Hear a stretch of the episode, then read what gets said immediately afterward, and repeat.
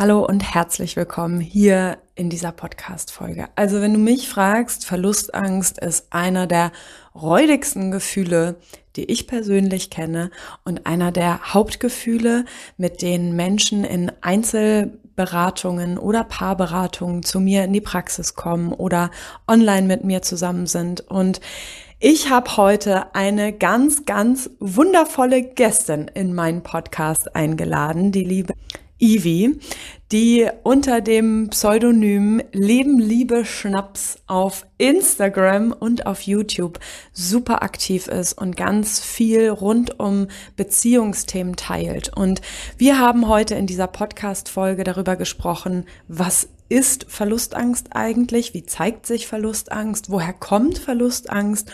Und was können wir eigentlich tun?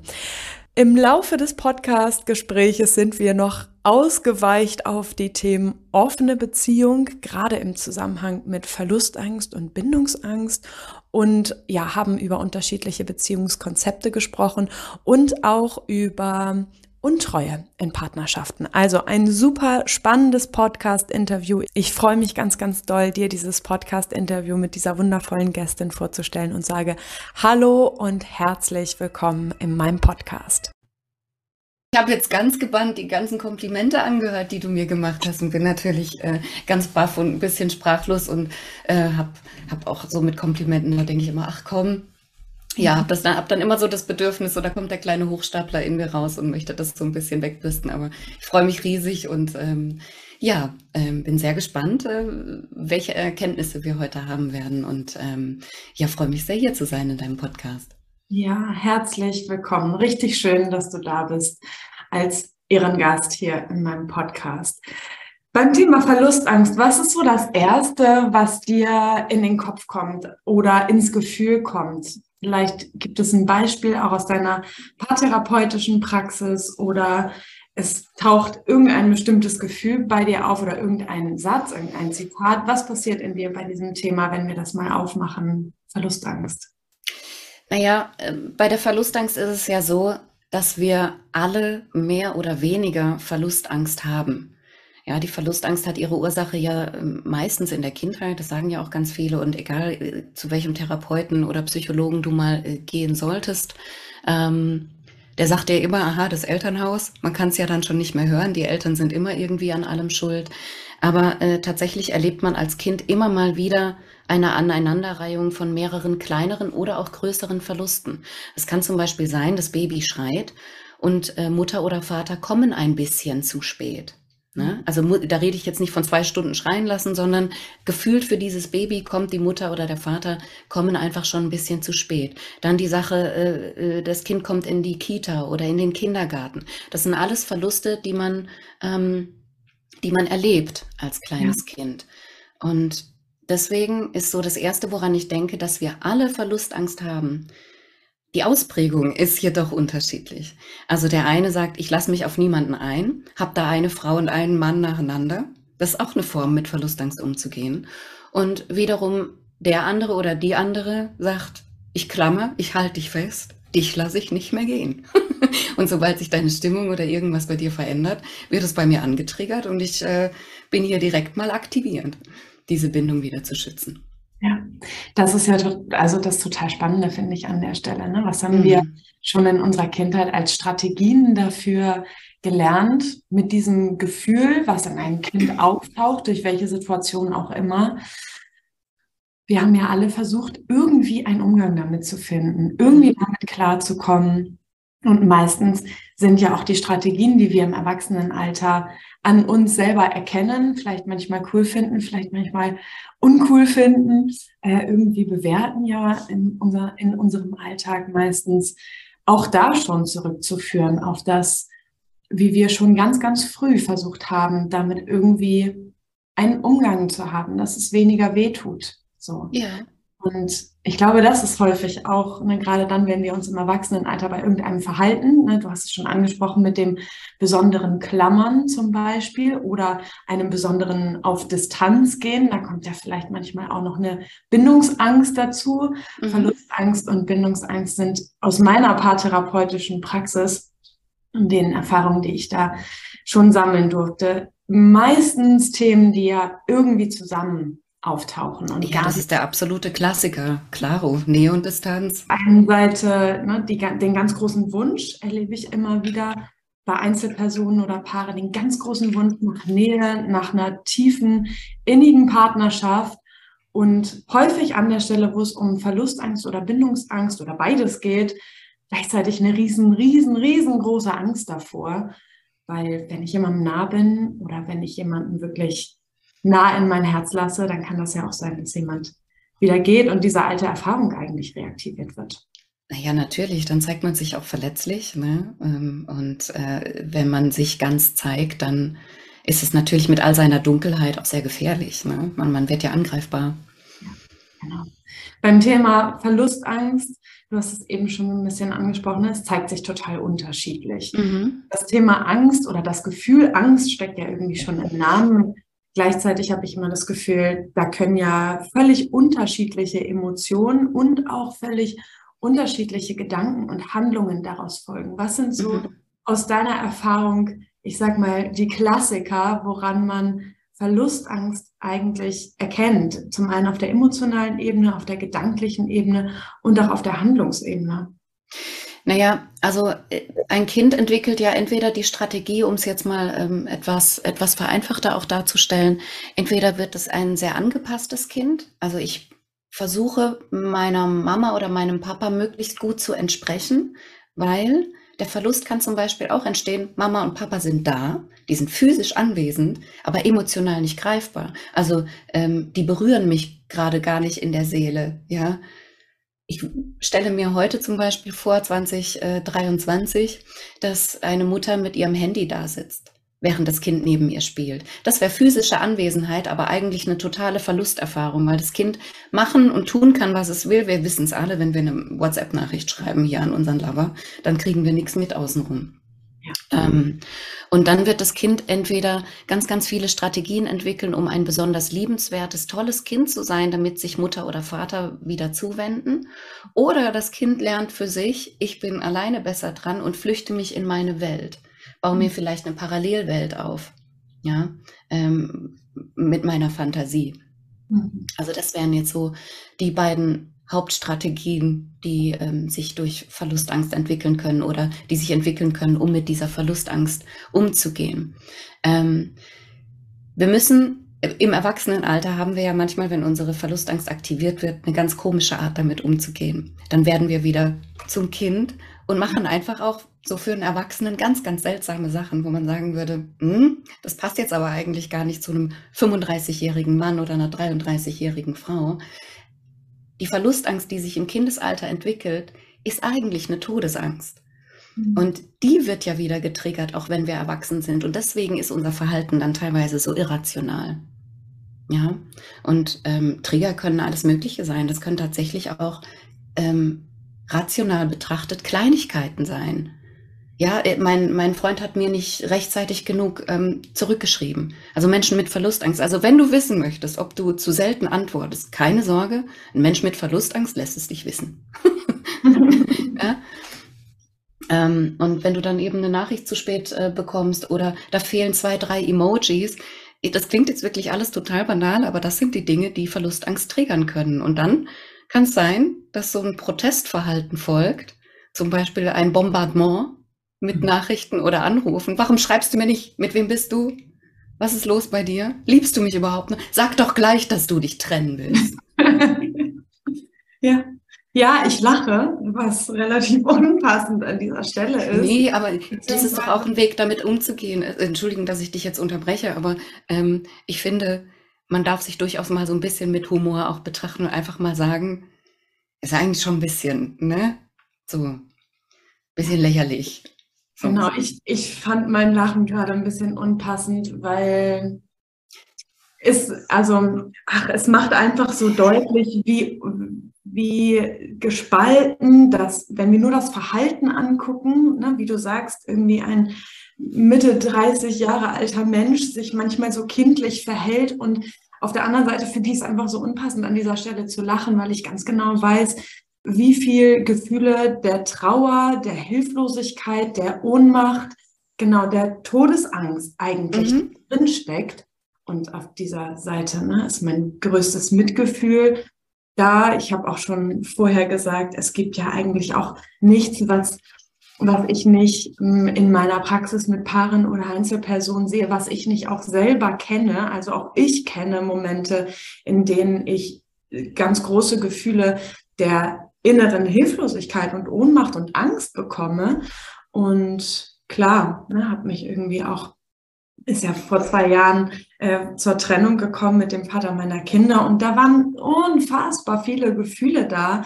Zum einen ganz erwachsene, rationale, logische Gefühle, aber auch ganz viel irrationale, kindliche Gefühle und auch kindliche Strategien, die ich da auch an mir entdecken durfte. Und dann ist ja immer aus meiner Perspektive die große Frage, wie gehen wir damit um? Ne? Fallen wir in diese alte Strategie und beginnen wir daraus zu handeln? Oder können wir mit ein Stück Distanz innerlich beobachten, dass es jetzt zum Beispiel einen Teil in uns gibt, der jetzt am liebsten dieses Bombardement an Nachrichten oder Anrufen hinterher schicken würde? Da kann ich gerade in mir erkennen, da gibt es gerade einen Teil, der gerade eine total große Unsicherheit hat oder eine total große Angst davor hat, dass jemand sich aus der Verbindung gelöst hat. Oder handle ich sozusagen blind daraus? Und ich habe immer ein riesengroßes Herz und Verständnis und keinerlei Verurteilung, egal welchen Weg wir gehen, weil manchmal ist es halt so, dass die Gefühle so bedrohlich und so groß werden, dass sie ganz, ganz doll, ganz schnell auf die Handlungsebene drücken und wir manchmal erst im Nachhinein erkennen, das war jetzt irgendwie nicht das schlauste oder nicht das erwachsenste Verhalten, und dennoch kann das passieren, und finde ich, Menschen. Genauso. Ich lache, weißt du, Pia, ich lache ja an der Stelle auch, weil ich mich da sehe, wehenden Haares, wie ich die Türe knall. Dann geh doch, weißt du. Also da habe ich mich ja auch selber vor Augen und weiß die ganzen Situationen, und im Nachhinein denke ich, da muss ich dann wirklich über mich selber lachen, weil ich ja weiß, dass es einfach, es ist so irrational. Aber die gute Frage, die man sich ja stellen kann in so einem Trigger, ist immer, auf was reagiere ich? Reagiere ich gerade auf etwas, was sich hier im Raum befindet? Zum Beispiel so ein Tool, um damit umzugehen. Ist das jetzt gerade im Raum? Ist hier ein Tier, was mich bedroht? Wahrscheinlich nicht. Oder ist es die Mutter oder ist es der Vater? Wahrscheinlich nicht. Und das ist dann ein Weg, um herauszufinden, dass du möglicherweise auf etwas reagierst, was in der Vergangenheit liegt. Und ja. Spannend finde ich ja, die Reaktion von uns ist eigentlich berechtigt, aber nicht für die Gegenwart, sondern für die Vergangenheit. Ja. Aber auch spannend, weil du jetzt eben gerade so ein bisschen persönlich geworden bist. Eine Frage, die ja auch ganz oft kommt, wenn man Paartherapeutin ist oder eben Psychologin: Wie ist es denn so bei dir in der Beziehung? Hast du denn die perfekte Beziehung? Und wir hatten uns vorhin auch so ein bisschen drüber unterhalten. Ich bekomme die Frage nämlich auch sehr, sehr oft gestellt. Und nee, natürlich nicht. Natürlich habe ich auch nicht die perfekte Beziehung. Natürlich habe ich auch so meine Themen. Und nur weil man dann rational vielleicht weiß, was passiert und vielleicht der Werkzeugkasten größer ist, mit dem man agieren kann, uns besser reflektieren kann, ist im Moment der Emotionen man ja trotzdem so ein bisschen kurz mal hilflos oder überwältigt oder was auch immer. Aber das Ding ist ja, und das ist auch ein bisschen so das Frustrierende an der Arbeit mit sich selber, manchmal ist es halt Übung. Es ist eine Übungssache, sich selber zu regulieren und mit Sachen wie Verlustangst und Eifersucht umzugehen. Es ist Übung. Und es läuft mal gut, dann läuft es 3-mal wieder schlecht, dann läuft es aber 4-mal wieder gut. Und so kommt man irgendwann so auf ein gutes Level. Aber die Sachen aus der Vergangenheit, es kann immer mal wieder Thema werden, und das ist auch in Ordnung. Ja, ich finde ja auch, es geht ja gar nicht darum, dass wir als PaartherapeutInnen keine Gefühle mehr haben dürfen oder keine Gefühle mehr haben sollen oder dass uns eine Ausbildung dahin bringt, irgendwelche göttlichen Wesen zu sein, die immer über allem schweben und immer die rationale Ebene im Blick haben und sich immer selbst halten können. Und das ist ja jetzt ein großes Stichwort, was du da angesprochen hast, wenn wir uns der Frage zuwenden, wie können wir dann eigentlich damit umgehen, das Thema Selbstregulation. Ne? Also wenn wir bedenken, so wie wir es gerade aufgebaut haben miteinander, wir haben in dem Moment von Verlustangst eine aktuelle Angst, die wir spüren können, die aber nicht unbedingt aktuell im Hier und Jetzt in dieser Situation tatsächlich da ist. Mhm. Noch ist diese Angst da. Und da kann es ja eine rationale Instanz geben, die das dann wieder anfängt zu bewerten und dann auch findet irgendwie, dass wir dann in dem Moment alles nicht richtig machen oder besser machen sollten. Dennoch finde ich das persönlich super wichtig, diese Angst ernst zu nehmen. Das sage ich in Anführungsstrichen. Ernst nicht im Sinne von, ich gebe mich da total rein, ich steigere mich da total rein und ich signalisiere meinem System, diese Angst ist jetzt total berechtigt und ich muss jetzt sofort mit dem Bären kämpfen, denn das ist ja tatsächlich in solchen Situationen nicht so. Dennoch Angst insofern ernst zu nehmen, dass ich an der Stelle merke, oh Achtung, ich darf mich jetzt gerade mal um mein erregtes Nervensystem, um die Unruhe, um die Gefühle, die gerade da sind, kümmern und mich denen zuwenden.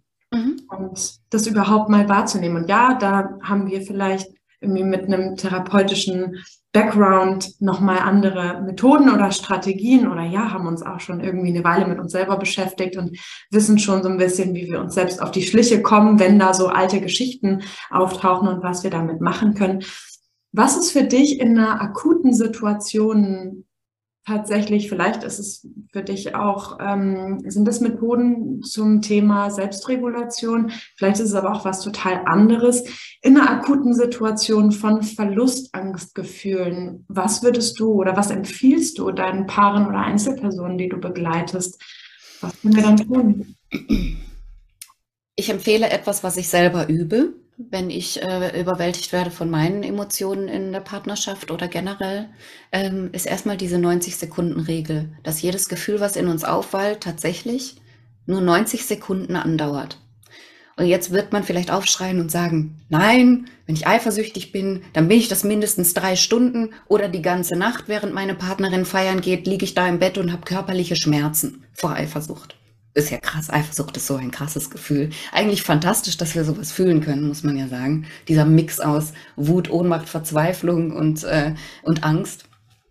Aber das nur nebenbei. Jedes Gefühl dauert nur 90 Sekunden an. Und wenn man eben diese 3-5 Stunden im Bett liegt mit körperlichen Schmerzen, dann sorgt man selber dafür, dass dieses Gefühl bleibt, weil zu diesem Ursprungsgefühl kommen dann unsere Gedanken dazu und die ganzen Stories, die wir uns erzählen. Bleiben wir bei dem Beispiel, die Freundin ist feiern. Da ist schon der erste bärtige Typ, der ihr einen Shot ausgibt und dann der nächste, der oder vielleicht trifft sie auch noch eine Frau, die sie hot findet, ne? Und dann erzählt sich so viele Geschichten und sagt, ich bin nicht gut, die wird mich jetzt heute Abend verlassen. Heute fällt ihr endlich auf, nach 7 Jahren, dass ich nicht der Richtige an ihrer Seite bin oder die Richtige. Es sind also immer wieder die eigenen Gedanken und eigenen Geschichten, die man sich zu der Situation, zur Partnerschaft und im Endeffekt eigentlich über sich selber erzählt, die einen in diesem Gefühl lassen. Also wir kochen uns den Brei dann richtig schön selber. Und ich empfehle, diese 90 Sekunden erstmal auszuhalten und dann nicht in diese Bewertung zu gehen, die du jetzt vorhin auch angesprochen hast, dass man das alles schon verrationalisiert. Man kann einem Gefühl nicht mit rationalen Argumenten begegnen, das geht nicht. Das kann man im Zwischenmenschlichen nicht machen, mit deinen Freunden oder mit deinem Partner, Partnerin, weil dann fühlen die sich nicht ernst genommen und das funktioniert mit einem selber nun mal auch nicht. Wenn wir ein Gefühl haben, dann müssen wir sagen, aha, interessant, da habe ich jetzt ein Gefühl, X. Und wenn man es nicht genau benennen kann, das ist ja auch nochmal so eine Sache, die eigenen Gefühle zu benennen, kann man auch sagen, puh, okay, da ist gerade eine Menge los, wo spüre ich das denn? Ist es im Körper, vielleicht in der Brust? Wie fühlt sich das genau an? Und das wäre so die Auseinandersetzung mit dem Gefühl. Einfach nur bei dem Gefühl bleiben, ohne es zu verrationalisieren, ohne versuchen, sich Gedanken dazu zu machen, weitere Geschichten zu erzählen. Verrationalisieren wäre zum Beispiel schon mal wieder eine Vermeidungstaktik, wäre ein Schutzmechanismus, in dem man verfällt, um das wegzudrücken. Dann bleibt man in der Verlustangst. Aber die Sache, das aufzulösen, 90 Sekunden mal abwarten und dann sich auch damit auseinandersetzen und gucken, was fällt mir denn ein? Fällt mir gerade eine Geschichte ein? Wo habe ich das denn schon mal gespürt? Und es ist jetzt alles ganz leicht und ganz schnell erzählt. Das ist ein so langer Prozess. Genau dieser Vorgang. Ja. Und eben leider Übung. Ja, war gerade auch noch so eine Nebenfrage, als ich dir zugehört habe. So, die Frage, hört das jemals auf? Vielleicht, wenn uns die ein oder andere zuhört. Und ja, das kann schon auch, ja, ich tue mich ein bisschen schwer, weil eben die Themen, die begleiten uns ja. Und wir sind ja auch unterschiedlich bei unterschiedlichen Menschen. Es kann sein, dass du eine Partnerschaft hast und erlebst die als unsicher, ängstlich. Wenn wir jetzt so bei der Verlust oder beim Merkmal Verlustangst bleiben, hat ja eher jemand mit einem unsicher, ängstlichen Bindungsstil, wo es jetzt um Klammern geht und so. Und bei einem anderen Partner oder Partnerin sind wir dann total sicher.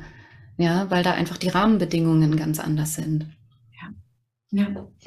Wir hatten das vorhin, ich möchte da zu diesem Thema doch nochmal ganz kurz rüberspringen, das Thema offene Beziehung. Nicht in Gänze, bleibt uns die Zeit jetzt auch überhaupt nicht, aber... Darf man verraten, dass da bald schon was bei dir kommt? Ja, tatsächlich werde ich das Thema auch nochmal in einer weiteren Podcast-Folge aufgreifen, das Thema offene Beziehung. Kurzer Spoiler oder kurzer Side-Fact, den du wahrscheinlich von mir nicht weißt. Ich war tatsächlich ein Jahr in einer offenen Ehe, also mit dem Vater der Kinder war ich ein Jahr offen, hatte aus meiner Perspektive überhaupt nichts mit der Trennung zu tun. In dem Moment, wo es zur Trennung gekommen ist, waren wir auch schon lange nicht mehr offen. Das nur als ganz kurze Side-Info, aber die Themen spannend. Offene Beziehung und Verlustangst, Bindungsangst.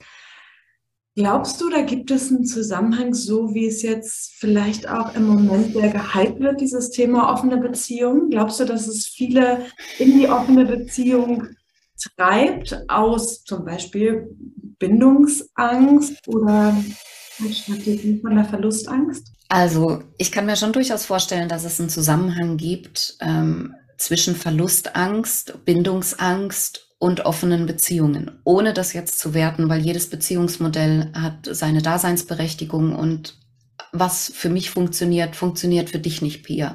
Und was für dich funktioniert, nicht funktioniert, was für dich funktioniert, funktioniert für den Herbert aus Berlin jetzt auch nicht so. Ne? Also das eigene Lebenskonzept ist nicht 1:1 übertragbar und es ist auch ist übergriffig und wäre keine gute Sache und sehr unsympathisch, immer davon auszugehen, dass man selber die Wahrheit mit Löffeln gefressen hat. Ich glaube schon, dass die Stärke darin besteht, sich in Gänze einem Menschen zu zeigen und sich wirklich mal nackig zu machen. Und das ist eine enorme Arbeit. Und ich glaube, dass durch andere Menschen, wenn man jetzt zum Beispiel immer wieder sich auf das Gefühl der Neuheit und der Verliebtheitsgefühle einlässt, wenn man eine offene Beziehung führt, dass das einen von dieser Arbeit durchaus ablenkt. Was nichts Schlechtes ist, ne? Ich meine, es tut einem ja gut, macht einem ja dann vielleicht auch Spaß. Aber letzten Endes komme ich da immer wieder zu dem Schluss, dass es halt Menschen gibt, die sind eher geeignet für das eine und eher geeignet für das andere. Manche können Sex und Gefühle eher trennen. Da denke ich, Sex ohne Gefühle finde ich sehr schwierig, weil alleine die Vorfreude auf den Sex mit einer anderen Person, das ist ein Gefühl. Also wenn man es ganz, ganz genau nimmt, existiert Sex ohne Gefühle gar nicht so wirklich. Also ohne Verliebtheitsgefühle vielleicht, aber nicht ohne das Gefühl von Vorfreude. Ja. Ja. Es ist schwierig zu beantworten für mich, tatsächlich. Es ist ja auch schwierig und auch überhaupt nicht Ziel dieser Podcast-Folge oder unserem Dasein als Paartherapeuten, alle Menschen über einen Kamm zu scheren. Dafür ist es ja alles viel zu individuell und es kann, glaube ich, alles Mögliche sein. Es kann sein, dass ich mich aus einer Verlustangst, die ich nicht mehr aushalten kann, oder einer Bindungsangst oder beidem, mich auch in offene Beziehungskonzepte schmeiße oder mich gar nicht erst richtig auf jemanden einlasse. Und ich glaube, dass es noch sehr viele andere Möglichkeiten gibt, als Beweggrund in eine offene Beziehung zeitweise dauerhaft polyamorös oder worum auch immer es letztendlich geht, zu schmeißen. Oder dass es auch immer mal etwas von allem sein kann. Genau, man das wahrscheinlich gar nicht so über einen Kamm scheren kann oder sollte, von offene Beziehung führen immer Menschen, die XY haben, fühlen, wollen oder das alles nicht wollen? Ich glaube schon, dass es durchaus weniger Seitensprünge gäbe, würden mehr Menschen sagen, naja, also ich führe gerne eine verbindliche Beziehung mit dir, aber ab und an, wenn ich eben weggehe, möchte ich gerne noch mit jemand anderem schlafen oder rumknutschen können. Die Freiheit möchte ich mir gerne behalten und wenn ich das nicht darf, dann bin ich eingeschränkt in meinen Bedürfnissen. Also wenn da mehr Menschen sagen würden, sie möchten das gerne so leben, dann glaube ich, gäbe es auch weniger untreue Dramen. Das glaube ich schon. Für mich persönlich wäre es jetzt, also aktuell zumindest, ich meine, kann sein, dass ich in 10 Jahren nochmal, das Leben ist lang mittlerweile, dank der medizinischen Versorgung, dass ich in 10 Jahren ganz anders denke. Hoffentlich habe ich mich bis in 10 Jahren nochmal weiterentwickelt, ne? Aber aktuell könnte ich mir nicht vorstellen, eine offene Beziehung zu führen. Dafür wäre ich zu eifersüchtig tatsächlich oder zu verlustängstlich. Ja, und ich finde, auch da kann man ja nicht sagen, nur weil jemand seine Beziehung nicht öffnet, hat jemand auf jeden Fall dies oder die Ängste oder die Sorgen oder die Themen noch und muss noch jenes bearbeiten. Es gibt in diesem ganzen Thema oder in allen möglichen Beziehungsformen ja an und für sich überhaupt kein richtig und falsch. Ich glaube, wichtig ist, sich selbst darüber bewusst zu werden, was mich dazu bewegt, welches Gefühl oder welcher Gedanke oder welchen Wunsch ich darin habe, meine Beziehung auf diese Art und Weise zu leben, wie ich sie lebe, unabhängig davon, welches Label wir darüber packen. Ich glaube, das Bewusstsein und die eigene Ehrlichkeit mit sich und seinen eigenen Themen oder seinen eigenen Bedürfnissen ist, glaube ich, einfach das, was wichtig ist an dieser Stelle. Ist Untreue tatsächlich ein größeres Thema in Paarberatung oder auch, du bekommst wahrscheinlich unzählige Nachrichten auf Instagram und über deine YouTube-Videos. Wahrscheinlich findet da sehr, sehr viel Austausch statt oder zumindest so, dass du ganz viele Nachrichten bekommst. Ist Untreue da ein großes Thema? Untreue ist immer mal wieder Thema, wenn ich das auf Instagram dann mal thematisiere und dann so einen kleinen Themenblock mache, dann bekomme ich schon sehr, sehr viele Nachrichten, die mich auch sehr traurig stimmen, muss ich sagen, wo Leute sehr, sehr viel Betrug erleben und auch so hässliche Geschichten, wo Dinge einfach auch über Jahre und Monate liefen, wo man dann im Nachhinein festgestellt hat, eigentlich war alles, was ich gelebt habe, eine Lüge. Das ist jetzt sehr dramatisch ausgedrückt, aber so empfindet man das ja auch in dem Moment. Ja, und das stimmt mich dann schon, da habe ich dann sehr viel Mitgefühl, stimmt mich schon sehr traurig dann, ja. Also ja, es ist schon immer wieder Thema. Ja. Und wahrscheinlich eben auch mehr von dieser Seite, ne? Also von den Menschen, die tatsächlich betrogen wurden, anstatt dass du massig Nachrichten bekommst von Menschen, die gesagt haben, ja, habe ich auch schon gemacht, war eine super Idee oder war vielleicht keine super Idee, aber habe ich schon gemacht. Wahrscheinlich ist das eher weniger, ne? Also die Zahl der Betrogenen, die sich melden, überwiegt, aber es melden sich auch BetrügerInnen, die mir von ihren Fehltritten berichten oder die auch Affären, die dann sagen, ich habe mich auf einen verheirateten Mann oder eine verheiratete Frau eingelassen. Das finde ich auch immer sehr, sehr mutig und sehr, sehr schön. Ich bin da sehr dankbar um das Vertrauen.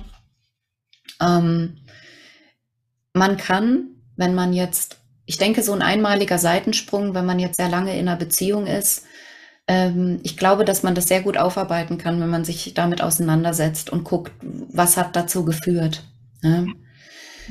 Da kann sehr, sehr viel Schönes entstehen tatsächlich und da können auch Gespräche entstehen, die man so entweder noch nie oder schon lange nicht mehr geführt hat, weil man einfach merkt, man hat sich vielleicht gegenseitig eben gar nicht mehr mit den, wie du es gerade auch angesprochen hast, mit den Bedürfnissen der eigenen und auch des anderen auseinandergesetzt. Und wenn man das gemeinsam aufarbeitet und gemeinsam durchsteht, kann man sogar noch verbundener werden, weil man sich einfach mal wieder richtig gesehen hat und eben auch von sich und von seinem Gegenüber eine ganz neue, andere Seite kennengelernt hat. Aber einfach ist es nicht, ne? Ja, nee, auf jeden Fall. Und ne, es ist aber wieder so ein Thema, wo im Mainstream, glaube ich, sehr schnell gesagt wird, irgendwie einmal untreu, immer untreu oder wenn das mal passiert ist, dann ist die gesamte Beziehung sowieso zum Scheitern verurteilen und ja, auf jeden Fall kann das passieren, dass Vertrauen so missbraucht wurde oder so ein tiefer Schmerz über diesen Vertrauensbruch entstanden ist, dass das irgendwie, auch wenn man sich vielleicht bemüht, beide Seiten sich bemühen, irgendwann feststellen muss, das kostet so viel Energie, so viel Kraft und all die Ängste, die da immer wieder auftauchen, nehmen an Power nicht unbedingt ab und Menschen entscheiden sich dazu, getrennte Wege zu gehen. Es gibt aber eben auch das andere, den anderen Weg, ne? Also eine Möglichkeit auf jeden Fall, würde ich genauso unterschreiben, auch aus meiner Praxis. Es gibt auf jeden Fall eine Möglichkeit, aus einer riesengroßen Scheiße und aus riesengroßen, ganz unangenehmen Gefühlen in jedem und im Miteinander. Das ist ja das Spannende auch, ne? Fand ich ultra spannend, als ich da in meiner Paartherapie-Ausbildung so reingegangen bin, wie schlecht sich eigentlich alle Beteiligten in so einer Dreiecksgeschichte fühlen, ne? Also auch der Part in einer Beziehung, der betrügt, ob männlich oder weiblich, ne? Gibt es mit Sicherheit auch wieder Menschen, die irgendwie das schon völlig richtig und irgendwie für sich innerlich so abheften, dass es gar nicht so viel unangenehme Gefühle macht. Wäre schon krass, aber es ist schon sehr abgebrüht, wenn es gar nichts mit einem macht. Genau, auf jeden Fall. Und ne, eigentlich erlebe ich das zumindest in der Praxis immer wieder so, dass sich alle Beteiligten super scheiße damit fühlen und ganz, ganz, ganz blöde Gefühle fühlen. Und ne, da auch aus dieser Schuld, Scham, Ecke, ne, wieder rauszukommen und da gemeinsam als Paar auch dran zu wachsen wieder, ist auch eine Möglichkeit. Ist nicht immer gegeben, aber ist eine Möglichkeit. Triggert aber, um den Bogen wieder zu schließen, natürlich die ganzen Verlustängste, die man so hat. Und kann natürlich dann auch zu heftigeren Ausprägungen führen, wie zum Beispiel mehr klammern, mehr eifersüchtig sein, mehr kontrollieren, sich noch mehr distanzieren. Also wenn sowas passiert, dann... Oder die Waldfee. Ja, danke. Ja. Okay, gibt es noch etwas, was du gerne den Hörerinnen und Hörern, Paaren, Einzelpersonen, die den Podcast gerade hören, mitgeben wollen würdest, unabhängig davon, ob es jetzt um das Thema Verlustangst, offene Beziehung, Bindungsangst oder Fremdgehen oder ein komplett anderes Thema geht? Gibt es noch etwas, was du wichtig findest, zu sagen, zu betonen, mitzugeben? Wichtig finde ich immer, dass man sich vielleicht mal damit auseinandersetzt mit der Kommunikation. Also wie lerne ich, meine Konflikte anzugehen und damit umzugehen? Wie kann ich meine Bedürfnisse äußern? Wie kann ich unangenehme Themen ansprechen? Wie reagiere ich darauf, wenn eine Beschwerde vorgebracht wird von meinem Partner? Ne? Ohne dass ich da direkt in die Verteidigung gehe. Ich glaube, damit wäre vielen Paaren schon geholfen. Und dann würde ich auch gerne dazu raten, Hilfe in Anspruch zu nehmen, nicht erst dann, wenn das Kind schon kurz davor ist, in den Brunnen zu fallen oder schon im Brunnen liegt. Ja. Weil die meisten Paare kommen zu spät in die Paarberatung oder in die Paartherapie. Und man kann viel früher schon eigentlich dafür sorgen, dass die Beziehung gut läuft und man in Kommunikation bleibt. Und vergesst euch nicht, insbesondere dann nicht, wenn ihr Kinder habt. Mhm. Ja. Also Paarzeit hat große Priorität und es gibt einige Studien darüber, dass die Beziehungszufriedenheit signifikant mit der allgemeinen Lebenszufriedenheit zusammenhängt. Das heißt, hast du eine gute Beziehung zu Hause, dann geht es dir in der Regel auch ziemlich gut. Das ist ein großer Pfeiler deiner Zufriedenheit. Waren mehrere Sachen, die ich gesagt habe. Ich hoffe, das war in Ordnung. Absolut. Ich kann gerade den letzten Punkt, zumindest aus persönlicher Sicht, einfach auch so sehr unterstreichen. Also meine Lebenszufriedenheit, überhaupt mein Körpergefühl auch, ne? Also was fühle ich überhaupt im Körper? Wie fühlt sich überhaupt mein Körper an? Und wie verläuft mein Tag? Und mit was für einer allgemeinen Stimmung laufe ich durch meinen Tag? Hängt total davon ab, wie gerade die Qualität meiner Beziehungen ist, ne? Sei es zu meinem Partner oder zu meinen Freundinnen oder Freunden oder Familienmitgliedern. So, das ist, genau. Das ist jetzt aber auch wieder so ein wichtiger Punkt, den du ansprichst. Also das hat jetzt auch gar nichts mit Co-Abhängigkeit zu tun, wenn man sich beeinflussen lässt von der Stimmung des Partners oder der Partnerin. Übermäßig natürlich schon, aber wir haben alle Einfluss auf die Stimmung unseres Umfeldes und unser Umfeld hat Einfluss auf unsere Stimmung. Das ist nun mal so. Ja. Wenn man aber vielleicht mit dem Bewusstsein auch durch seinen Alltag geht oder durch die Welt, dass man weiß, was man so auslösen kann, kann es natürlich auch dafür sorgen, dass man vielleicht etwas länger nachdenkt über seine Reaktion. Ich danke dir von ganzem Herzen. für dieses schöne Gespräch. Wirklich vielen Dank. Ich hoffe, dass viele von euch sich das mitnehmen können als Gedankenanstöße, was einfach gut ist für euch, was euch dient, und den Rest dürft ihr gerne bei uns lassen. Genau. Ich freue mich sehr über die Anfrage und vielen, vielen Dank, dass ich da sein durfte. Ja, vielen, vielen Dank, dass du da warst, dass du dir die Zeit genommen hast, dass wir ein bisschen Lebenszeit miteinander geteilt haben jetzt. Und ich werde sowieso alles unten verlinken, deinen Instagram-Kanal und deinen YouTube-Kanal und deine ganz, ganz tolle Arbeit werde ich selbstverständlich, genau, hier alles unten verlinken. Und danke für dieses schöne Podcast-Gespräch. Danke dir und allen, die zuhören, noch einen schönen Tag oder eine schöne Nacht. Je nachdem, wann ihr zuhört. Ich hoffe, du hast aus diesem Podcast-Gespräch ganz, ganz viel für dich mitgenommen, ganz viele Anregungen und vor allen Dingen, dass du dich darin üben darfst, immer wieder ganz interessiert auf das zu schauen, was du gerade wirklich authentisch fühlst. Das wahrzunehmen, dich darin ernst zu nehmen und dich darin zu beobachten, anstatt dich immer wieder selbst dafür negativ zu bewerten, was du gerade fühlst. Falls du dir Unterstützung wünschst, ich verlinke alles, wie gesagt, unten in den Shownotes, was sowohl meine Arbeit als auch die Arbeit meiner wundervollen Gästin angeht, und wünsche dir jetzt noch einen ganz, ganz wunderschönen Tag. Falls du Fragen, eigene Gedanken, eigene Gefühle zu diesem ganzen Thema hast, bitte, bitte, bitte, wie immer, schreib mir über pia_mortimer über Instagram oder über meine Website www.pia-mortimer.de. Herzliche Grüße und bis bald.